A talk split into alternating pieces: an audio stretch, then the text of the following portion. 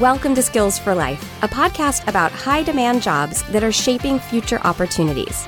This show is brought to you by the North Shore Schools Foundation. I'm Kira Dorrian, your host and a North Shore mom. Let's get started. Okay, today on the show, we have Nita Khandelwal. She is an associate professor in the Department of Anesthesiology and Pain Medicine at the University of Washington. Nita, welcome to the show. Thank you so much. I'm so excited to speak with you. And already, even before we hit record, I learned something new. So I'm going to start by just having you give us a little sense of, of what you do. And in particular, this is what really fascinated me the difference between what you do at a teaching hospital versus a non teaching hospital. Sure. So, I'm an anesthesiologist um, with specialty training in critical care medicine. So, I not only take care of patients in the operating room, I also take care of patients in the intensive care units. I work at Harborview Medical Center, which is part of UW Medicine and University of Washington. Um, and it is the only level one trauma center for the region. So I spend a lot of my time in the trauma intensive care unit and also the neurosciences intensive care unit. Wow. And so can you tell us a little bit about how you ended up there? You know, what was the the path that you were on and how did your interests take you in this direction? Sure. So I um, went to college at Georgetown University in Washington, D.C. And um, I was really interested in public health and international health. I had spent some summers working at the World Health Organization. I, I actually initially thought I would go into a little bit more of a health policy route, um, but I decided to apply for medical school and I felt like a good, solid clinical background and really kind of understanding what it means to be a physician and practice medicine is so important to relate that to policy development. And so I applied for medical school and I went to medical school in Chicago. And during my years in medical school, I really loved physiology and I really loved taking care of very high acuity patients. And so I became very interested in anesthesiology and in critical care medicine. And so after medical school, I did my residency at Northwestern in Chicago in anesthesiology.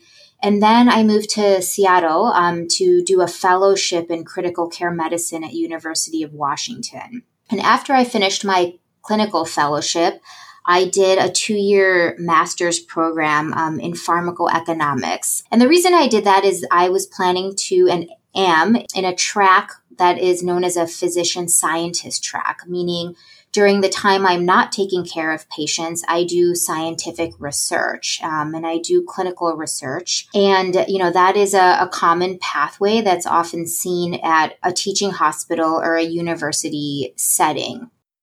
Wow, that sounds like a lot. that sounds like you don't sleep. Do you sleep? I do. I also have two little kids that I spend lots of time with. So, oh wow, that's so that's lovely to hear that you can do all of that and and still be able to have a family and feel like that's somewhat in balance. That's great to hear. Okay, so tell me a little bit about how the field is changing and evolving. And I know that, like, I ask every guest that question, but I feel like it's really loaded asking a medical professional that question right now.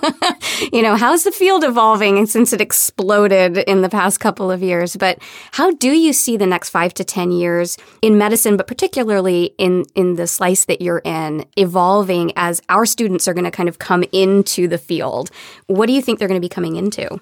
I think innovation is going to continue to really drive medical technology um, and advances in therapeutics and diagnostics and our ability to do more advanced operative interventions, our ability to take care of higher and higher acuity patients. You know, I think that is going to continue to happen in the field. But what I also think is going to happen that I often think is not thought about is that there's the field is transforming in the sense that there's more and more emphasis on patient and family values and preferences and that we as physicians really take the time to understand our patients and family members and that the type of medical care we provide improves the outcomes that they care about. So I think in addition to all the advances that are going to happen in medicine and science over these next couple years, we're also going to see a shift where there's increasing attention on quality of life and the outcomes that are important to the patients and the family members that we take care of. That's fascinating. Can you give me an example, you know, just like what that might look like when you're working with a patient and how you would be applying that? Yeah, for example, in the intensive care unit, um, you know, we take care of very, very, very sick patients and many patients who are nearing the end of their life. And a big part of my job is spending time talking to family members of patients, what we call goals of care discussions, to try and get to know the patients that we're taking care of because they're often on life support and not able to communicate with us. And we spend a lot of time talking to family members and explaining, you know, what is happening, what the different options are for treatment, what the anticipated outcomes are. And, you know, what we find is oftentimes for patients nearing the end of their life, they don't want the highest intensity of care. They don't want to pass away in a hospital, you know, on a mechanical ventilator. Um, and so, really, part of our job is not just doing all of the medical interventions we can do, but making sure that what we do is for an outcome that that specific patient and family member consider to be a priority. And oftentimes we find that we shift our focus and focus on comfort more than longevity. Wow. So you have to have an incredible bedside manner for the field of medicine that you're in if you're working with families in that way. Yes, I mean these are these are some of the the most vulnerable times that family members find themselves in. And as you can imagine it's a a very very stressful period. And so, you know, being able to have that connection is really important. And being able to to communicate well and and have empathy I think are really important skills for this field. Yeah. So let's talk about the skills that students need. What kind of person suits this job? You know, what kind of skills? I mean, we talked about empathy and compassion, and I love that. What else do you think would make somebody successful in this field, just, you know, in terms of their personality or the skills that they develop over their educational journey?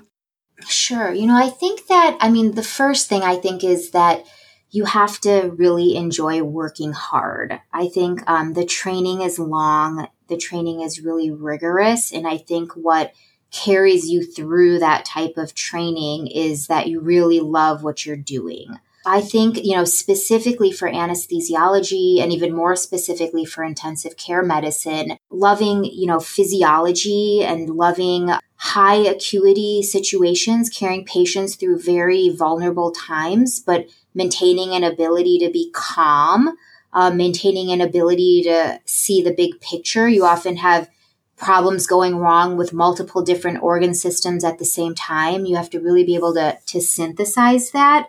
So I think a love of science, a love of physiology, and really a love of lifelong learning because the field is constantly changing. And, you know, what we did a couple years ago is not necessarily what we do now. Um, so the ability to constantly adapt. And then, as you mentioned, you know, compassion and empathy are so key, I think, in the entire field of medicine. And I think that having a well rounded education that also has a focus in humanities and learning how to communicate and interact with people is really important as well. Mm. Yeah, that's really that's really important I think for our parents and students to hear. So, if somebody's interested in pursuing this, what kind of things should they be doing right now? What classes should they be taking in high school? What, you know, universities should they be thinking about going to? Should they be volunteering? You know, if you were going to give your younger self some advice knowing what you know now, what would you say that they should be thinking about? Yeah, you know, I mean, I would definitely say that having a well rounded education, so you do need a lot of science classes and you want to have a really strong science background, but you also need to, to have a strong background in humanities. And I think, you know, that helps you develop and understand the human condition, which is, you know, what you're treating as a physician.